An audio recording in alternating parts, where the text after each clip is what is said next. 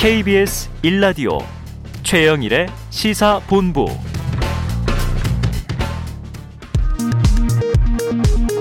이 시각 라디오 정보센터 뉴스입니다. 이기일 중앙재난안전대책본부 제1통제관은 오늘 정부 세종청사에서 열린 단계적 일상회복 방안 발표 브리핑에서 코로나19 확진자 가운데 450명이 추가로 재택치료자로 배정돼 현재 전국에서 2,330명이 재택치료를 받고 있다고 밝혔습니다. 강경화 전 외교부 장관이 국제노동기구 ILO 사무총장 선거에 출마한다고 밝혔습니다. 강 전 장관은 출마 선언과 함께 국내 이주 외국인 근로자의 처우 개선과 노동권 보장이 선결돼야 한다고 주장했습니다.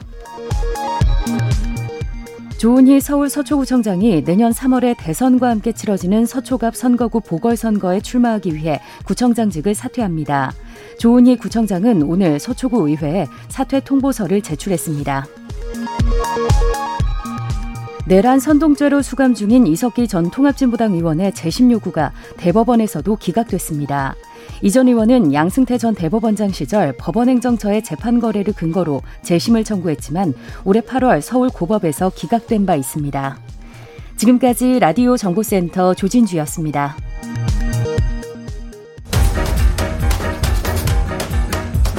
최영일의 시사본부 10분 인터뷰. 네, 단 10분 동안 이슈의 핵심을 10분 짚어드리는 10분 인터뷰 시간입니다. 다음 달 1일부터 시작되는 이 시행되는 단계적 일상 회복 최종안이 이제 오늘 오전에 발표가 됐는데요. 자, 본격적으로 위드 코로나 시대가 시작됩니다. 우리의 일상은 무엇이 얼마나 달라질 것인가? 자, 코로나19 대응 현장에서 뛰고 계시는 손영래 중앙사고 수습본부 사회전략 반장을 전화로 연결해서 이야기 들어보겠습니다. 자, 반장님 나와 계세요? 예, 안녕하십니까. 네, 아유, 바쁜 와중에 감사합니다. 예, 감사합니다. 이 코로나19 발병부터 지금까지 일선 현장에서 계속 뛰어오셨잖아요. 예. 또 방역 담당을 이제 책임지고 계시기도 하니까 이 위드 코로나 일상 회복 이 시대로 진입한 상황 좀 감회가 남다르실 것 같아요. 소회가 어떠십니까? 예, 사실 어 크게 기대도 되고 또 한편으로 좀 걱정도 되는 복잡한 네. 심정입니다. 예. 국민들께서 아무튼 함께 노력해 주신 덕분에 사실 예방 접종률이 굉장히 순조롭게 빨리 올라갔고 음, 어, 어느 정도 중증화율이나 치명률도 많이 낮아진 상태에서 네. 이렇게 전환하게 돼서 어 좀 잘 됐으면 좋겠다 하는 생각밖에 없습니다. 예, 모두 국민의 염원을 받고 계실 거예요. 잘 됐으면 좋겠다. 근데 이제 기대 반, 우려 반. 자, 이 조금 전에 발표된 일상회복 최종안, 초안은 월요일에 발표하셨었는데, 핵심을 좀 뭐라고 한번 요약하면 좋겠습니까? 어, 가장 핵심적으로는 한 세 차례에 걸쳐서 6주 간격으로 저희가 방역 조치를 완화하게 된다는 것입니다. 네. 우선 이제 1차 때는 생업시설들을 최우선적으로 고려해서 각종 생업시설들에 대한 시간 제한이나 규제들을 없앤다는 거고요. 네. 예, 두 번째는 이제 뭐 몇천 명, 몇만 명의 대규모 행사들도 가능하게끔 네. 바꾸는 게 핵심일 것 같습니다. 음, 마지막 세 번째는 현재 이제 뭐 10명이다, 8명이다 하는 이런 사적 모임 제한 자체도 완전히 해제하면서 기본 수칙만 어, 유지하고 그 외 방역 이 규제들은 최소화시키는 쪽으로 가게 됩니다. 네. 자, 세 단계, 6주간. 상황을 보면서 이제 진행할 예정입니다. 조금 더 구체적으로 들어가 보죠. 그동안 뭐 사적 모임 말씀하신 대로 인원 제한 때문에 명절에도 가족들도 모이기 어려웠고 또 저녁 시간에는 뭐 아예 뭐 모임이나 회식 이런 게 사라진 양상이었습니다. 그러면 이제 인원 제한 다음 주가 되면 몇 명까지 모일 수 있는지 또 미접종자에 대한 어, 동일한 기준 이런 건 어떻게 보면 될까요? 예, 그 지역별로 조금 다르게 됩니다. 네. 먼저 수도권 지역은 이제 10명까지 모임을 가질 수 예. 있게 되고 비수도권은 12명까지로 확대됩니다. 네. 어, 저희가 이제 지금까지는 이 중에 접종자가 몇 명, 미접종자가 몇 명 구별이 있었는데 네네. 예, 이제 예방 접종률이 올라가 있기 때문에 사실 그리고 또 방역 패스가 시행되기 때문에 이러한 구별은 없애고 아, 총원으로만 이제 관리를 할 예정이고요. 네네. 예, 다만 이제 음식점과 카페업 이 부분만 저희가 방역 패스를 적용하지 못하기 때문에 네. 미접종자를 전국적으로 4명까지 좀 제한을 하게 됩니다. 아, 그래 4명까지 미접종자가 10명 중에 포함될 수 있는 것은 식당과 카페 정도 상황이다. 예, 그렇습니다. 네, 알겠습니다. 그 외에는 사실은 이제 접종률이 높으니까 굳이 이제 이 인원수를 제한하지 않는다. 10명, 수도권 10명, 비수도권 12명. 자, 본격적인 이제 위드 코로나 시대로 이제 카운트다운입니다. 뭐 사흘 후면 시작인데요. 자, 우리의 일상 무엇이 얼마나 회복될까? 그런데 이제 많은 국민들의 열망은 언제쯤 마스크를 벗을 수 있을까? 이 마스크는 언제쯤 벗을 수 있을 걸로 보세요? 이 마스크 부분만큼은 저희가 이제 3차 개편 마지막까지도 계속 좀 유지를 한다라고 하는 생각입니다. 아, 특히 실내 부분에 있어서는 마스크는 좀 계속 유지를 할 생각이라 네. 어 사실 다른 방역 규제에 비해서 이 마스크 착용이 생업시설에 미치는 영향이 작고 음, 그리고 또 어떻게 보면 많이 불편하게 치겠지만 간단한 수단으로서 코로나19의 전파 차단에 굉장히 효과적입니다. 네. 그래서 실내 마스크는 좀 3차 개편까지도 계속 유지한다는 방침이고 다만 이제 실외 마스크 쪽이 음. 어, 아직 좀 혼선들이 좀 있는 부분들이 있어서 네네. 예, 이 부분들은 제가 2차 개편 때 어, 조금 정리를 검토할 예정입니다. 아, 그래요. 2차 개편. 그럼 앞으로 이제 11월 이후 6주 정도 지나서 대규모 행사를 어느 정도 허용할지 2단계로 들어가게 되면 실외 마스크에 대한 지침을 조금 명확하게 발표하실 예정이다. 이렇게 기다리면 되겠네요. 예, 그렇습니다. 예. 그리고 이제 실내 마스크, 특히 일단 마스크는 모든 일상 회복이 다 끝날 때까지 우리는 벗지 못한다. 이렇게 보면 되겠습니까? 예. 아무래도 네. 이게 제일 마지막에 마지막까지 남게 되는 네. 핵심적인 방어 조치 아닐까 싶습니다. 그렇습니다. 자, 마스크 참 2년 가까이 써왔는데요. 앞으로 더 해야 될 것 같군요. 자, 지금 이 그런데 11월 1일부터 적용이 되는데 공교롭게도 이번 주말 사실 오늘부터 주말이기 때문에 이 할로윈 데이가 시끄럽습니다. 예. 그리고 이때는 방역 기준이 사회적 거리두기가 마지막 날 적용되는 시점이니까 어, 예. 11월 첫 주말에 또 after Halloween을 파티를 하겠다 이런 데들도 있고 자 지금 이런 타이밍이 이제 이 위드 코로나 일상 회복의 전환을 이루는 적기냐 적정한 시점이냐 이 기대도 컸지만 또 논란도 있어요. 어떻게 말씀 주시겠습니까? 예, 그렇긴 합니다. 다만 이게 외국의 어떤 그 일상 회복을 추진했던 시기와 비교해 보면 네. 좀 상당히 우리나라는 보수적으로 진입하고 있긴 합니다. 아, 네. 보통 외국의 경우에는 한 50에서 60% 전국민 접종이 되었을 때 이제 일상으로의 전환들을 탓하기 음. 시작했습니다. 네.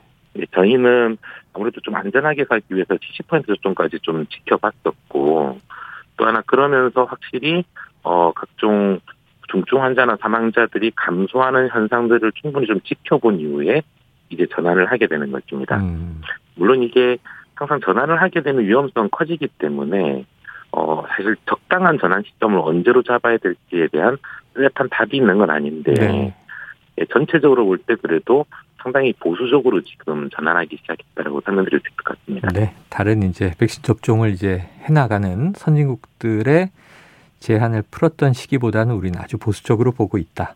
자, 그런데 이제 이번 주 초에는 1000명 초반대로 좀 떨어져서 어, 감소세가 확연하다 그랬는데 지금 다시 2000명 위로 올라갔잖아요. 예. 그럼 이거 빨간불 아닌가 이런 걱정도 하시는 분들 계세요. 어떻습니까?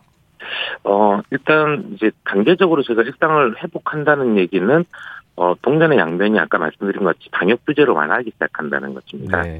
이제 그렇게 되면 물론 일상은 좀 더 많이 어, 이게 예전처럼 자유도가 높아지는 장점이 생기는데 네. 아무래도 방역적으로는 좀 위험성이 생길 수밖에 없습니다. 음. 다시 말해서 아마 앞으로도 유행 규모는 계속 커지는 것이 당연히 정상적인 반응일 거라고 보고 있는 네. 거고요. 다만 이제 저희가 예전에 비해서 이 접종률이 올라가면서 동일한 환자 규모, 규모라 하더라도 중증이나 사망으로 나오는 숫자가 많이 줄었기 때문에 네. 어, 저희 의료 체계가 감당 가능한 범위 내에서 음. 적절하게 유행을 통제해내면서 중증 환자와 사망자를 최소화하는 것이 관건이 될 것입니다. 네. 결국은 이제 의료 대응 체계를 우리가 잘 감안하면서 중증 환자와 사망률 관리 중요할 것 같다. 늘 수는 있겠다 이런 생각이 듭니다. 확진자가. 그런데 이제 예. 이런 와중에 이제 백신 패스여 이 미접종자를 차별하는 거 아니냐 이런 논란도 있고요. 예. 어, 그리고 또 이제 이 헬스장 이 저 사용 같은 것에서 좀 이 차별이 발생할 수 있다 이런 우려들이 나오고 있어요. 혹시 좀 백신 패스 꼭 도입해야 하는 이유 어, 예, 말씀을 주시죠. 방역 패스라고 좀 부르고 있는 중인데 아, 방역 패스. 아, 아까 그렇게 예. 짚었습니다. 예, 예. 그 방역 패스라고 하는 부분들은 사실 좀 위험도가 높은 시설을 저희가 완화하는 과정 가운데 네.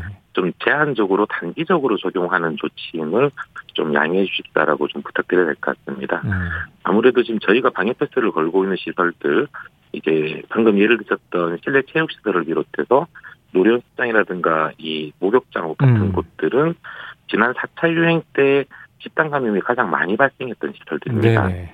예, 실내 체육 시설 같은 경우는 어 지난 4차 유행 때 이제 유흥 시설이 가장 많은 집단 감염이 발생했었고 음, 그리고 이제 두 번째가 실내 체육 시설에서 어 감염이 발생했었습니다. 네. 아무래도 이제 환경 자체가 좀 밀폐된 실내에서 어, 격렬한 운동을 하면서 침방울 배출이 많은 활동을 할 수밖에 없는 구조를 가지고 있으니까 음, 위험성이 좀 큰 영역들입니다. 네. 이 부분들을 저희가 방역을 완화하면서 예를 들면 이제 헬스장 같은 경우는 현재는 빠르게 달리기도 금지돼 있고 네. 그룹 운동도 금지되어 있고 뭐 샤워실도 금지해놓고 각종 금지 조치들이 많습니다. 음, 이 부분들을 다 풀게 돼서 이제는 어, 빠르게 달릴 수도 있고 그룹 운동을 할 수도 있게 되는데 네. 어, 그러면 위험도가 올라가기 때문에 이런 전환 과정에서는 어, 예방 접종자를 중심으로 좀 이용하게끔 해서 네. 안전성을 확보하고 이후에 좀 이 패스를 해제하겠다라고 하는 생각인 것입니다. 네. 자, 그래서 미접종자들이 뭐 출입 금지는 아니고 어, 방역 패스가 없으면 대신 음성 확인서를 제시하라 이렇게 지금 돼 있는데 그러, 예. 그러다 보니까 미접종자들이 이거 이틀에 한 번씩 PCR 검사를 받아야 되는 거냐 이런 이제 또 속토도 나와요. 요거 좀 예. 불편하더라도 당분간 이 아까 단기적이라고 말씀하셨는데 유지할 계획이신 거죠? 예, 그렇습니다. 네. 어, 가급적이면 사실 접종을 받아주시는 게 제일 좋을 거란 음. 판단이고요. 네. 아무래도 뭐 그게 어렵다 그러시면은 어, 당분간은 좀 이런 식으로 좀 불편을 참아주십사라고 네. 어, 부탁드립니다. 알겠습니다. 이게 또 미접종자들을 예, 지켜내기 위한 그, 그분들의 건강을 위한 방법이기도 할 거다 이런 생각을 해봅니다. 자 끝으로 이 국민들에게 주말은 할로윈이고요. 다음 주 월요일부터 11월인데 전환됩니다. 한 말씀 예. 남겨주시죠. 예, 사실 이제 어, 예전처럼 제가 사회적 거리두기를 통한 중앙의 어떤 획일적인 규제는 풀게 됩니다. 음, 이제 그러면 사실 방역적인 위험성은 좀 생기기 때문에 사실 무엇보다 중요해지는 게 이제 국민들께서 일선 생활에서 이 생활 방식들을 잘 지켜주시는 노력일 것입니다. 그래서 모쪼록 어 이게 이 방역 규제가 풀림에 따른 어떤 자유로움은 잘 즐겨주시더라도 어, 위험한 활동이나 뭐 이 위험한 행동에서 어, 손 씻기나 마스크 착용 같은 기본적인 방역 수칙들을 지켜주시는 부분들은 좀 함께 노력해 주시면 훨씬 안전하게 제가 일상으로 전환하실 거라고 생각합니다. 네, 알겠습니다. 앞으로도 반장님 계속 고생하실 것 같으네요. 예, 일단 오늘 말씀 여기까지 잘 들었습니다. 고맙습니다. 예 감사합니다. 예, 지금까지 손영래 중앙사고 수습본부 사회전략 반장과 이야기 나눴습니다.